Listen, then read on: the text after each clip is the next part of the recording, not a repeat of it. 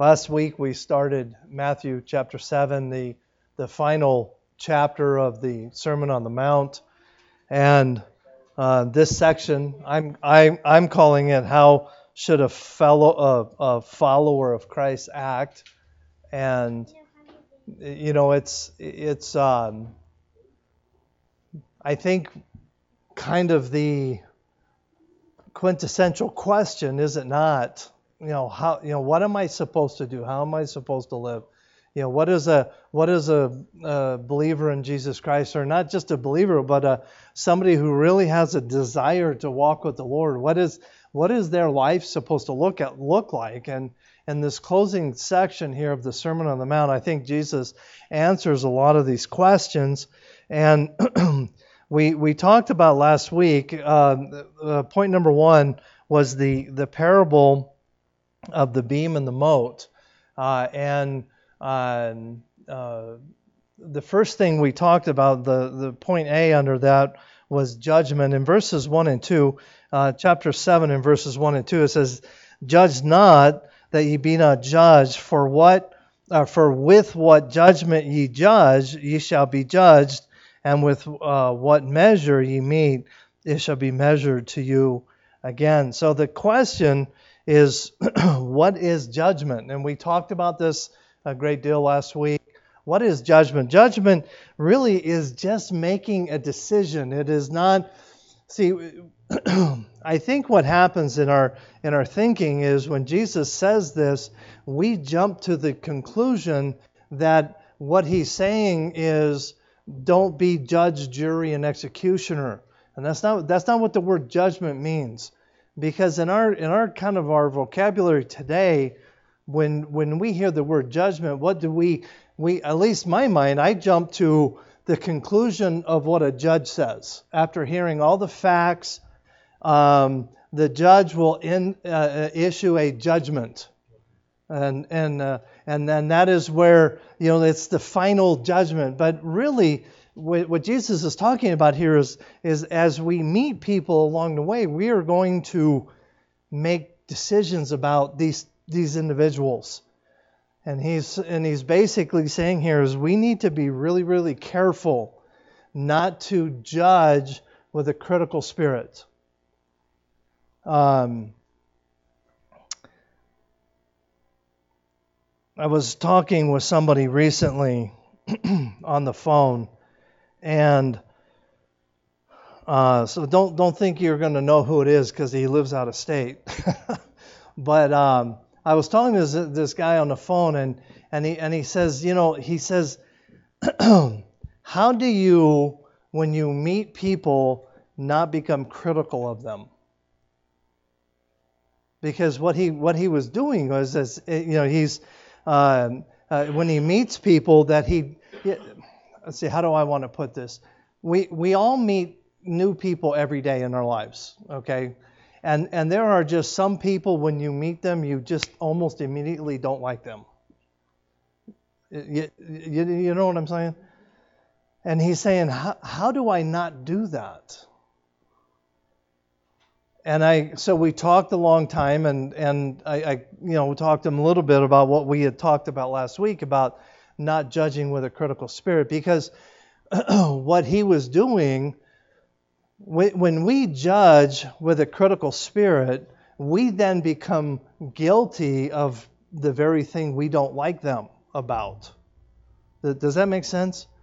Um, this this this guy was telling me he's like I don't I don't like you know their their judgmental spirit. Well, by you jumping to that conclusion, what are you doing? You're doing the very thing you're accusing them of doing. So we need to, and this is what Jesus is saying here, is, you know, be very careful how you judge people. The second thing we talked about last week was our flawed thinking. Point B was our flawed thinking. And Jesus uses the, the beam and the mote, uh, verses 3 and 4. It says, uh, um, And why beholdest thou the mote that is in thy brother's eye, when uh, but considerest not the beam that is in thine own eye? Or how wilt thou say to thy brother, Let me uh, pull out the mote out of mine eye, and behold, a beam, uh, excuse me, uh, is in mine own eye. Um, so, so Jesus uses this illustration of the beam, which is a, a, a literally a structural beam. It's not a it's not a, a small piece of wood, but a huge piece of wood. And, and the, the mote that he's talking about here is a, is a splinter or even something smaller, just a speck that gets in somebody's eye. And, and Jesus uses this absurd word picture to communicate to us that, hey, look, we here we have this all this these problems in our lives and it's this huge beam sticking out of her eye. So not only can I not help someone, but everybody else knows that I have all this baggage in my life. Because you can't hide that. And he says, How can you help someone that just has a little speck in their eye until you remove that from your life? So the the the uh, the flawed thinking that we have and and and so often so often especially I think Christians want to help people but they very seldom stop to think hey what do I need to adjust in my life to be able to help other people? And one of the problems and, and I'll be I'll be honest with you one of the problems that a pastor and and and, a, and a, my my wife one of the things that can be a problem in our life is that we tend to pour out and pour out and pour out. And if we are not replenishing and and and getting nutrition, so to speak, am I really helping anybody? No, I'm not. And that is so critical that you pray for my wife and I and the, and the leadership of this church that we stay in fellowship with God because it is so critical. Because we can pour out and pour out and pour out, and we can get so busy and so tired that we don't even realize that we have this beam sticking out of our eye.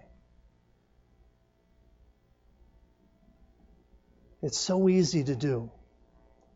It's so easy to do. So Jesus is saying, hey, look, take care of yourself first. John Phillips wrote this. I read this last week. Uh, whatever fault we see in another person's life can be a mere splinter compared to the massive beam uh, of our own lack of love. There is nothing more unchristian than a critical spirit. And I agree 100% with that statement.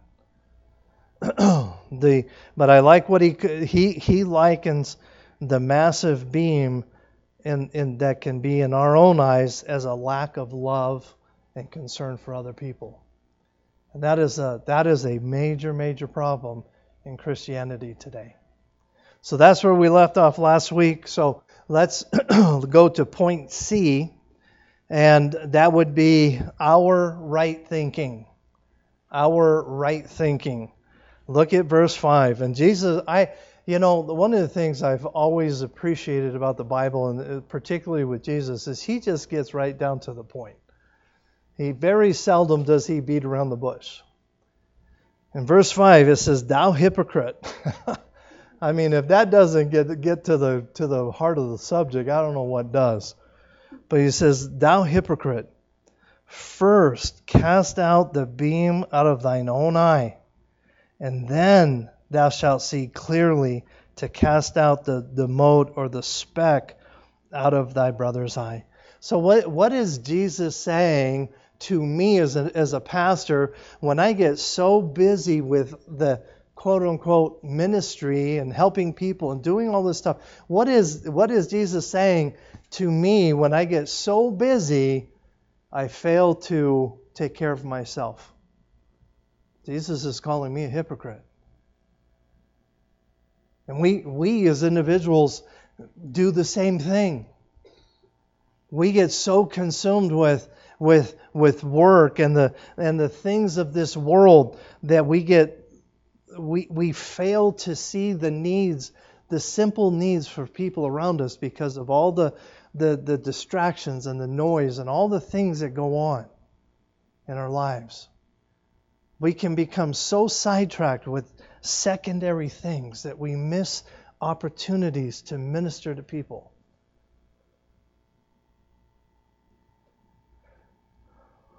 I, I want to read this to you. It's, it's, a little long, but I want to read this to you because when I read it, I went, "Oh, my soul!" I, I uh, it's, it's, what insight God gives some people. Warren Warren Wiersbe wrote this. He said, Two extremes must be avoided in this matter of spiritual examination, or excuse me, spiritual self examination. The first is deception of shallow examination. Sometimes we are so sure of ourselves that we fail to examine our own hearts honestly and thoroughly. A quick glance into a mirror of the word will never reveal the true situation. James chapter 1, verses 22 to 25. I, I like what he's saying here. A quick glance doesn't tell you anything.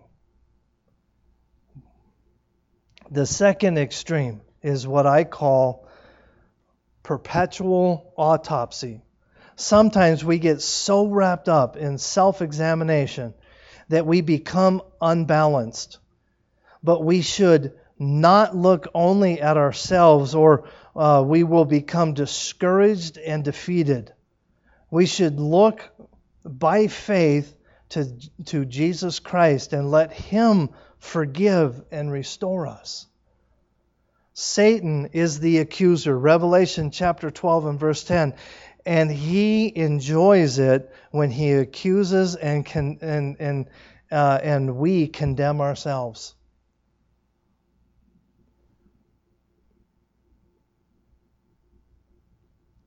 In this thing I just read, I, I believe that, that he brings up some really good points. And I want to I want to kind of drill down on these for a few minutes because I think it is so important.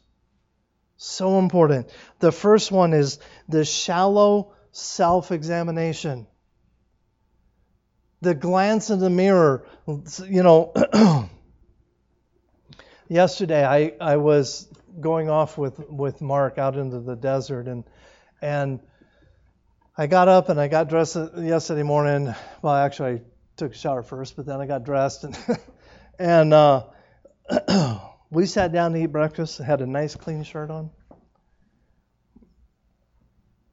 It never fails. The first bite, right there. I had I had a spot on my shirt right there. Just I mean, just like like a size of a 50 cent piece.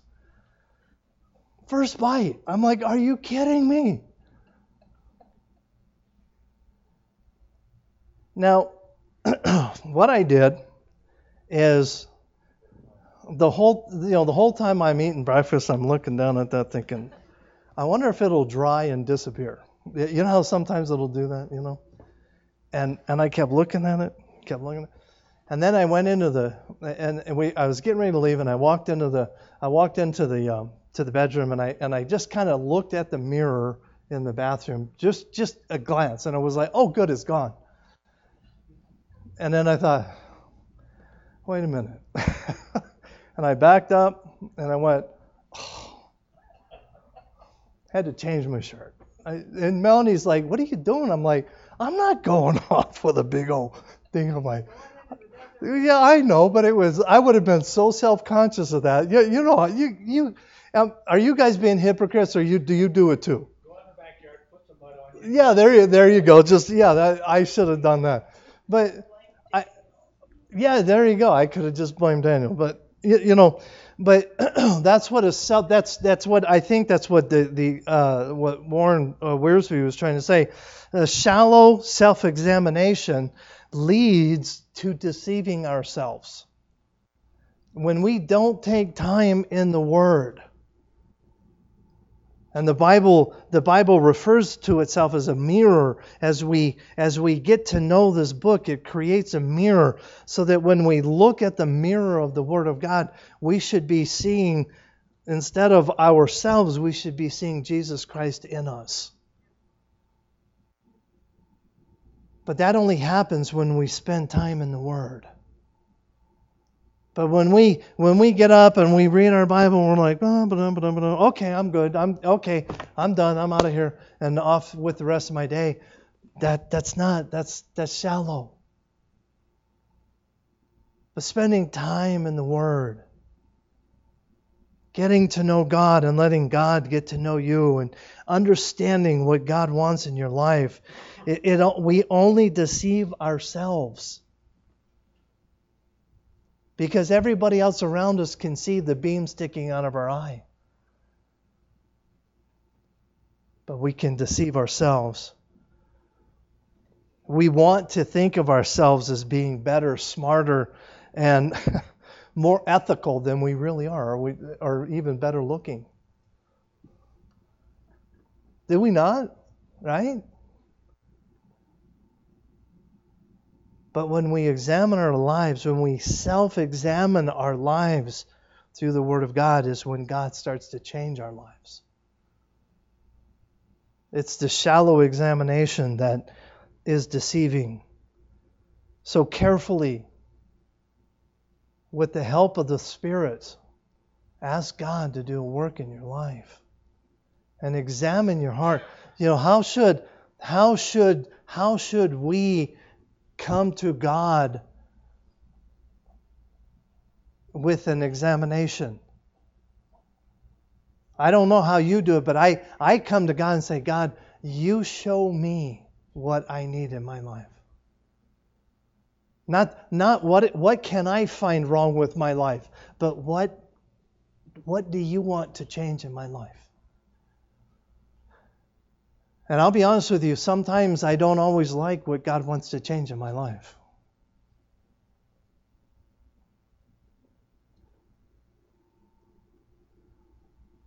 First John chapter 1 and verse 8 says, If we say that we have no sin, we deceive ourselves, and the truth is not in us.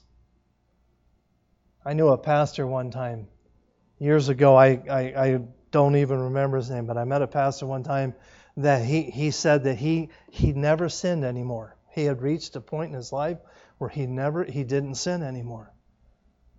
I'm like, man, that's pretty you know, my first thought honestly was, well, you just did. But it's called pride, just saying. But no, he, he really believed that he had reached a pinnacle in his life where he was he was okay. But my Bible says that I sin. And I need that self examination constantly in my life. For 2 Corinthians chapter 13 and verse 5, it says, Examine yourselves whether ye be in the faith. Prove your own selves. Know ye not your own selves how that Christ is in you, except ye be reprobates. So we talked about the shallow self examination. Now I want to talk about what he didn't call it. He called it um, uh, the perpetual autopsy, but I want to I call it the overcritical self examination. And I know there's a lot of people, I know a lot of people that love to beat themselves up because of some bad choices that they've made. And you know what? You're looking at one of them. I can be so critical on myself.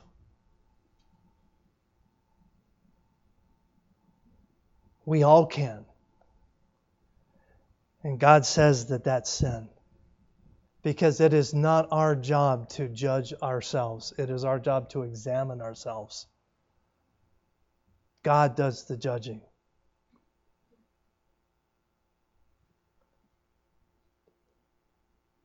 We become so we can become so consumed with our problems and with our bad choices that we literally can become no good to anybody else. And I believe this is one of the things Jesus was talking about the beam sticking out of your eye is when we become so critical of everything that we do. We can't help someone that has a speck in their eye because we are so consumed. Depression can set in. I've been there. I've never been clinically depressed, but you know what I mean. When we become so critical about ourselves, we are no good to God. We're no good to others, and we're no good to ourselves because we're constantly beating on ourselves.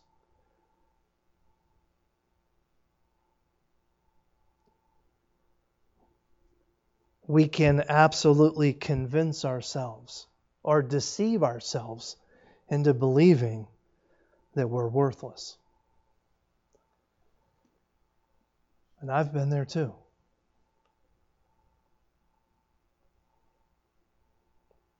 What is the key? You tell me. What is the key? It's called balance. Okay, we need to do self examination. We need to do that, but we don't need to do it in a shallow way, but we don't need to be overly self critical either. We need to be honest and we need to sit down with the Word of God and we need to pray and say, okay, God, show me the things in my life I need to work on. The problem is when we do that, oftentimes we come up with this long list. And it's, and it's an impossible list. And because I can't do this list, then I'm no good. I'm weak. I'm I mean you fill in the blank and I mean we all have our own terminology for it. But the reality is unless we are eh, we are focused on the Word of God through the Holy Spirit of God in the will of God, then we will, we're, we're going to be unbalanced in our, in our self examination. I, I, I think of it as the, the term of the pendulum swing. The pendulum swings all the way over here, and it's the, it's the flippant, hey, I'm okay. I can I can do whatever I want to do in the liberty of Christ, and then the, the pendulum swings over here, and and oh, I'm no good. I I can't. I I I amount to nothing. But where does God want us? He wants us here. He wants us in the middle. He wants us to understand there are consequences to our choices. We and we have liberty in Christ, but we are not to use liberty to fulfill the things of the flesh. But at the same time, we're not tied to a ball and chain to this list of things that we need to accomplish. We are to walk in the freedom of Christ in this book and use it as a as an element to change our lives one step at a time.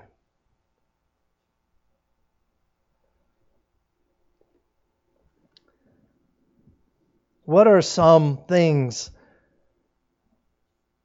we should self examine? What, are, let, let, me, you know, Stephen's a mechanic, right? Okay.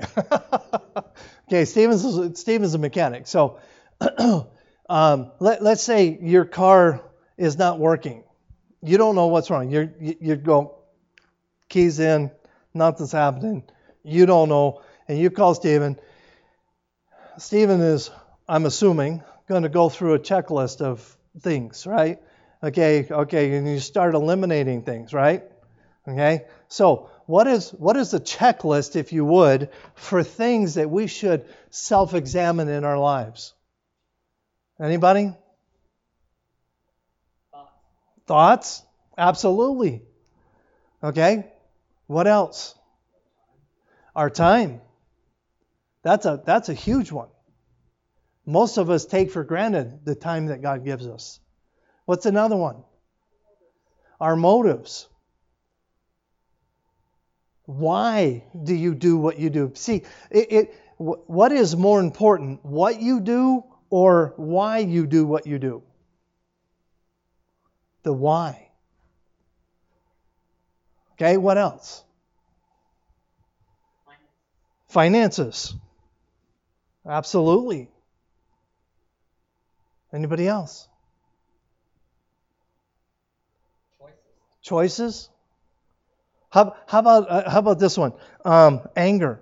Do, do anybody here never get angry? I didn't think so.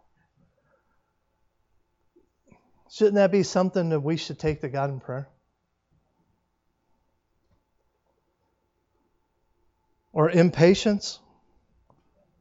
Getting our thoughts under control? This is this is my list. Our attitudes? Oh, that's a big one. How many of you never have a bad attitude? well, I, I can usually go for about 10 minutes. if I'm driving, not even 10 minutes, just.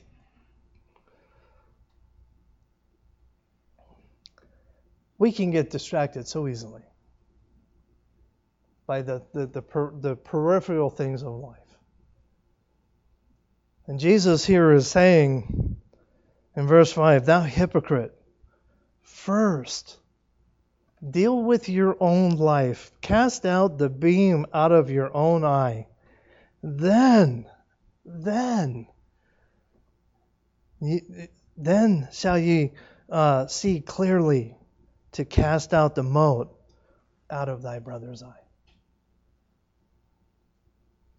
Don't don't be so hypocritical that that that you just glance at yourself and yeah, pff, I'm okay. But don't be over here either saying, you know what, I'm not good for anything and, and blah, blah, blah, blah, blah, blah, blah.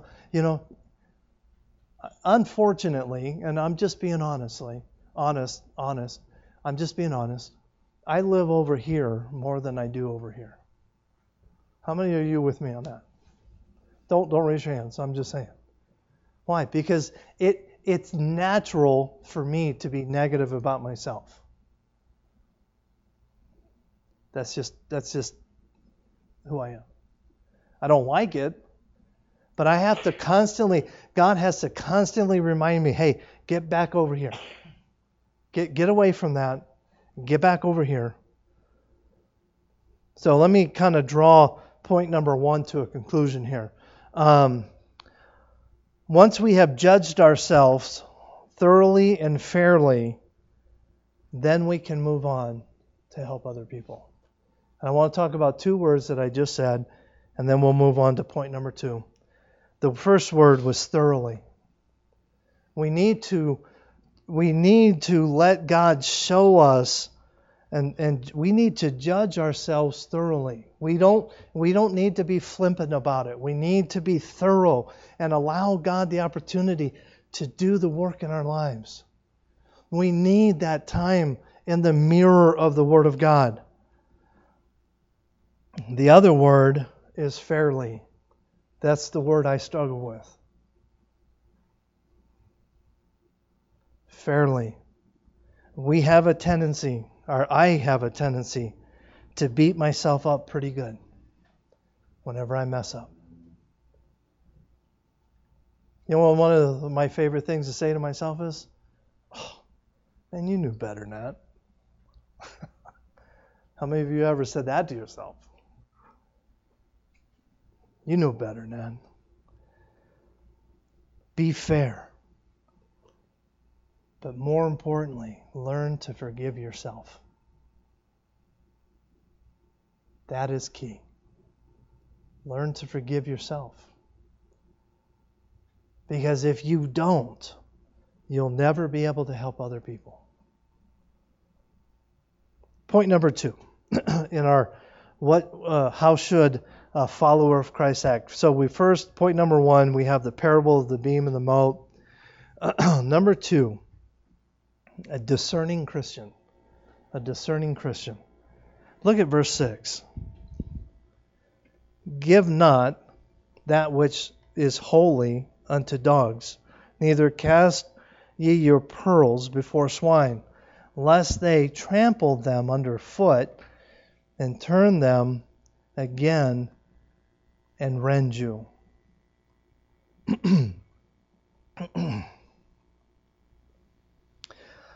there is a lot packed into this one verse. And I want to kind of unwind it and talk about it tonight as we, if, as I wrap this up. Um, I believe what Jesus is trying to say here in this verse, more than anything, is we need to be discerning. We, we as Christians need to be discerning. Many believers tend to be very trusting. And one of the problems that churches, uh, it creates for churches is because many Christians are trusting, we, we can become uh, targets, if you would, for a lot of really bad people. Because most Christians tend to be, be trusting. 1 Peter chapter 5 and verse 8 it says be vigilant be sober be vigilant because your adversary the devil as a roaring lion walketh about seeking whom he may devour the word sober here means to be clear headed or to the ability to think clearly.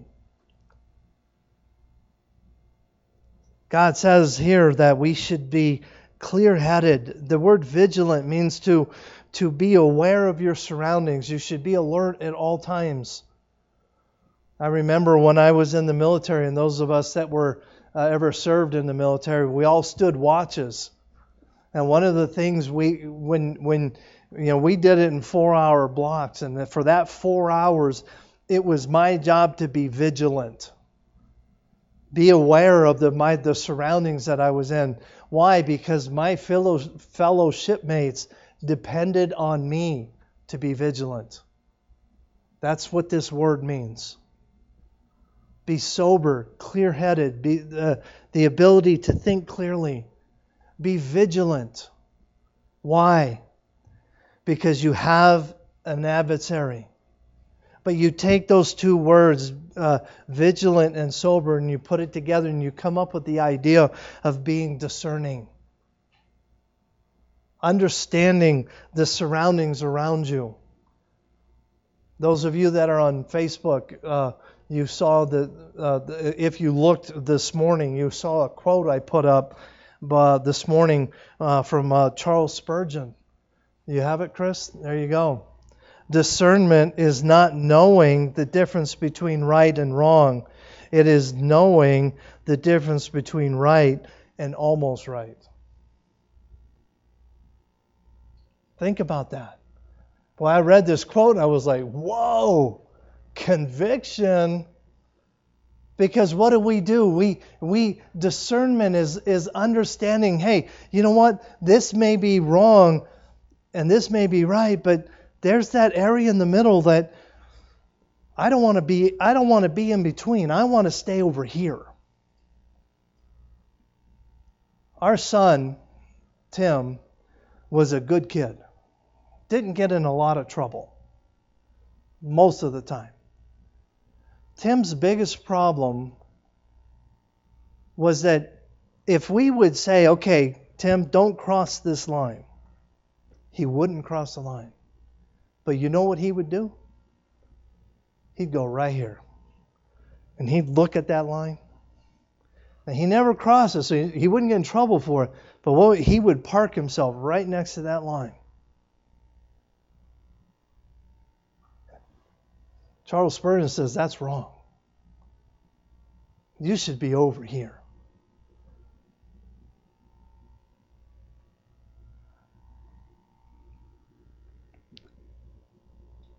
Discernment. Discernment is a attribute that we all need. And I believe that's what Jesus is trying to communicate to us. But let's talk about this verse here for a second. Um, it comes uh, on the heel of uh, Jesus talking about judgment in verses 1 and 2. Judge not, lest ye, uh, uh, uh that ye be not judged, for what judgment ye judge, ye shall be judged. And with the same measure ye meet it, uh, you meet, uh, it, will, it shall be measured to you. Again, verse 6 Give not that which is holy unto dogs, neither cast ye your pearls before swine, lest they trample them underfoot and turn again in rent. Uh, rent you, excuse me. Then he tells the parable in between those verses. He tells the parable of the of the, the beam and the mote, which we've already talked about, teaching us to be careful to clean up our own lives and before we can help others. Then he then he tells us the, in verse six to discern, be discerning with what we do with what we have. Christ is showing us the difference, I believe, the difference between judgment and discernment.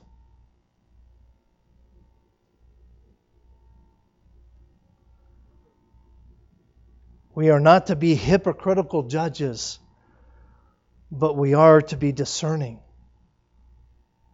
He says, Do not uh, cast your pearls before swine. Uh, uh, do not give what's holy to dogs. And he uses two animals here that to the Jews were, were absolutely horrible animals. They, they were unclean animals. There's no way in the world that, a, a that a, a, a true Jew would ever eat either one of these animals. My wife was reading uh, the uh, Daniel, the account of Daniel. Wasn't it Daniel? You told me that must have been important. She's reading in Daniel where it says that Daniel um, uh, was in the was in the in the in the palace and he wouldn't defile himself with the king's meat uh, because because to the Jew it was unclean. Plus it was offered to to to uh, uh idols. And she she's reading she's reading and all the she wasn't talking she was reading and she goes oh it must have been pork or must have been bacon. And I'm like I went, What? She says, It must have been bacon. I'm, what are you talking about? You know? Then she tells me what she was reading, and I just, I said, Yeah, probably was bacon or pork chops or something, you know? But I am so glad I'm not Jewish. Man. I want to I want to talk about the, the, the, dog and the pig for a minute because I, I think it helps us understand the characteristics of the dog and the pig here. Uh, in Proverbs chapter 26, in verse 11, it says, As a dog returneth to his vomit, so a fool returneth to his folly. Again, a, a, kind of a gross picture here, but God is giving us a picture of a dog. What is the characteristic of a dog? He's going to return to his vomit. 2 Peter chapter 2 and verse 22, but it uh, is happened unto them according to the true proverb that uh, the dog is returned to his vomit again, and the sow that it was washed to her wallowing in the mire. So, by using these two animals, Jesus is doing something r- really interesting. How can, how can we apply these two animals in our lives today? Jesus is saying, Do not give things that are holy to dogs, uh, neither cast your pearl before swine. What is he telling us? He's, he's telling us something very, very simple. We need to be discerning who we give holy things to. Why? Come on, talk to me. What is the picture here? Because they're not going to appreciate it and they're just going to return to the old life. Some will mock. But the point is, the dog is going to return to his vomit and the pigs are going to go back to the mire. So, do we, does that mean then that we stop telling people about Jesus Christ. No, absolutely not. But we need to come to a point where we are discerning and we say, okay, look, I, I can spend my time better helping someone else. Because what happens? I, have I've, I've seen it many times, and you know, one, one, one person in particular uh, was an alcoholic, and I spent hours and hours and hours and hours and hours and hours and hours. And what? Guess what he kept doing? Just kept returning to the bottle or to the vomit or to the mire. And there, there was a, it came to a point where I said, you know what? I am depriving people who really need my help. And I can't do this anymore. Now I, I tried, I tried, I tried, but he just it, it just kept going and back and back and back. Discernment. So what point in that story was there a lack of discernment? Starting at the very first time was that or a certain amount I, I, th- I think about halfway through, I, I was undiscerning. Okay, I really do. I, I, I believe at the beginning um, I, I, I was doing my best to help. But then it got to the point where um, later on I realized I went too far. Does that make sense? So I, I believe that's where discernment, because you can't. What is what is discernment? Discernment is the ability to understand the surroundings and then make a choice. But you can't make the choice that, you know what, I, I've invested enough in you. I'm sorry, but you're you're you need somebody that is a whole lot more capable than I am. Exactly. And so somewhere in there is where discernment kicks in and we have to say to ourselves, okay, enough's enough. Because the pattern is going to just continue to repeat itself. Does that help?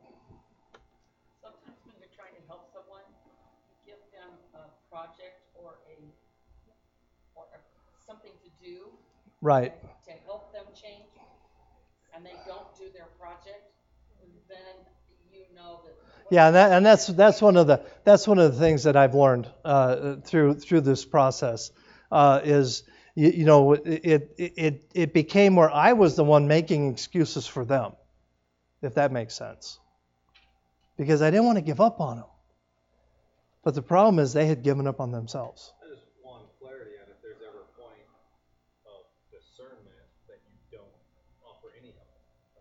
No, no, I, I, I don't believe, no, I, I don't believe there's ever a point where you never help people. No, that, that is not what Jesus is saying here. Yeah, yeah, it, yeah. For me, in that, in that particular case, it was kind of in the middle where I, I just. In 1 Corinthians chapter 2, in verse 14 to 16, it says this But the natural man receiveth not the things of the Spirit of God, for they are foolishness unto him neither can he know them because they are spiritually discerned. See, there's the key, the key right there, spiritually discerned. But he that is spiritual judgeth all things, yet he himself is judged of no man. For whom hath known the mind of the Lord, that he may instruct him? But we have the mind of Christ.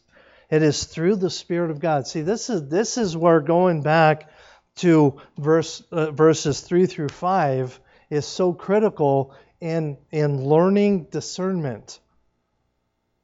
When we take care of ourselves and we walk with God, then we are able to see clearly to help other people. And in our attempt to help people, there will be some people that we just need to, through discernment, learn to say, okay, I've done what I can do. That is called discernment. And Jesus says here, don't cast your pearls before swine. Don't give holy things to dogs. We can discern because of the Spirit of God and the fact that I have done everything I can do in my life to get the beam out of my eye, God can give us the ability to discern how to help other people. Proverbs 26:11 and 2 Peter 2 both reveal a character flaw in the in some in some people that we try to help and that is the fact they just keep returning to the same old lifestyle. This character flaw is also seen in people that reject truth. I know people that I've witnessed to multiple times throughout the years, but they they're just going to keep doing what they want to do. And it's not my job to change them. That's God's job. My job is to plant the seed and to water the seed, but God gives the increase. Let me read these two verses again. Proverbs chapter 26, 11. As a dog returneth to his vomit, so a fool returns to his folly. 2 Peter chapter 2 and verse 22. But it is happened unto them according to the true proverb. So Peter here is quoting part part of Proverbs 26 the dog is returned to his own vomit again. And he, Peter adds this, and the sow that is washed to her wallowing in the mire. They will always return to what is natural to them unless they are spiritually changed. And I believe that there are some people who are born again, but they have no desire to change. That's a sad place to live.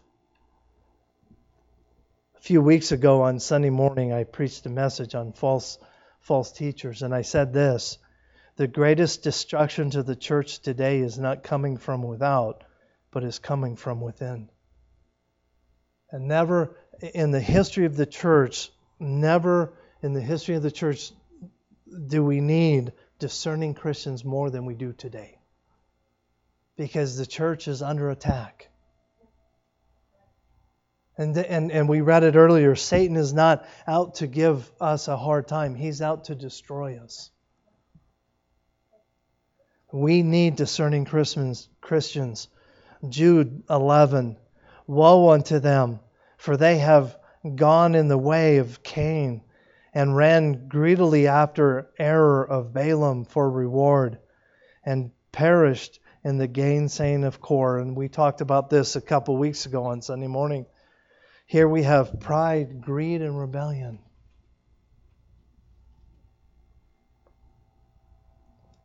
But there's a warning in verse 6. Let's read verse 6 again. Give not that which is holy unto dogs, neither cast ye your pearls before swine, lest they trample them under their feet and turn again and rend you. The warning here is this not only will they not appreciate what you do for them, but they will turn on you.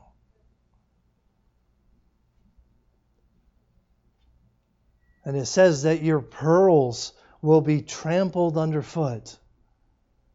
The, the, the idea here of the word trample literally means to stamp heavily on, not just, not just step on them, but to, to, to, to the point where they, they, they will crush the pearls, to drive them into the ground.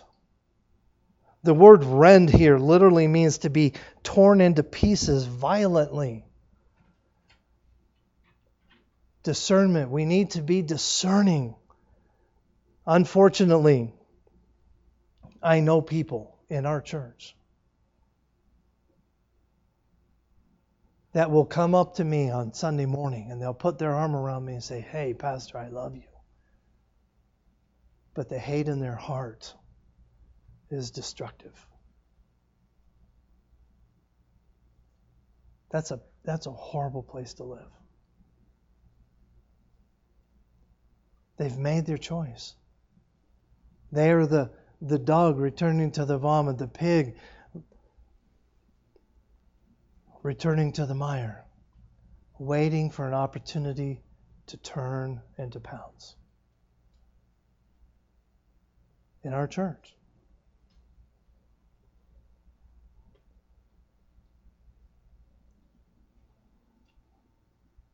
It's a real problem.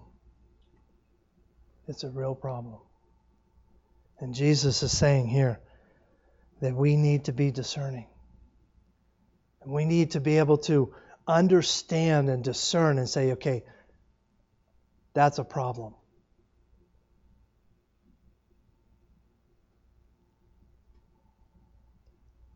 How should a follower of Christ act? The word is discerning. Now, let's put it all together. We talked about judging ourselves, self examining ourselves, I should say, not being flippant about it, not being overly critical about it, but using balance in our lives. All that culminates into the ability of discernment.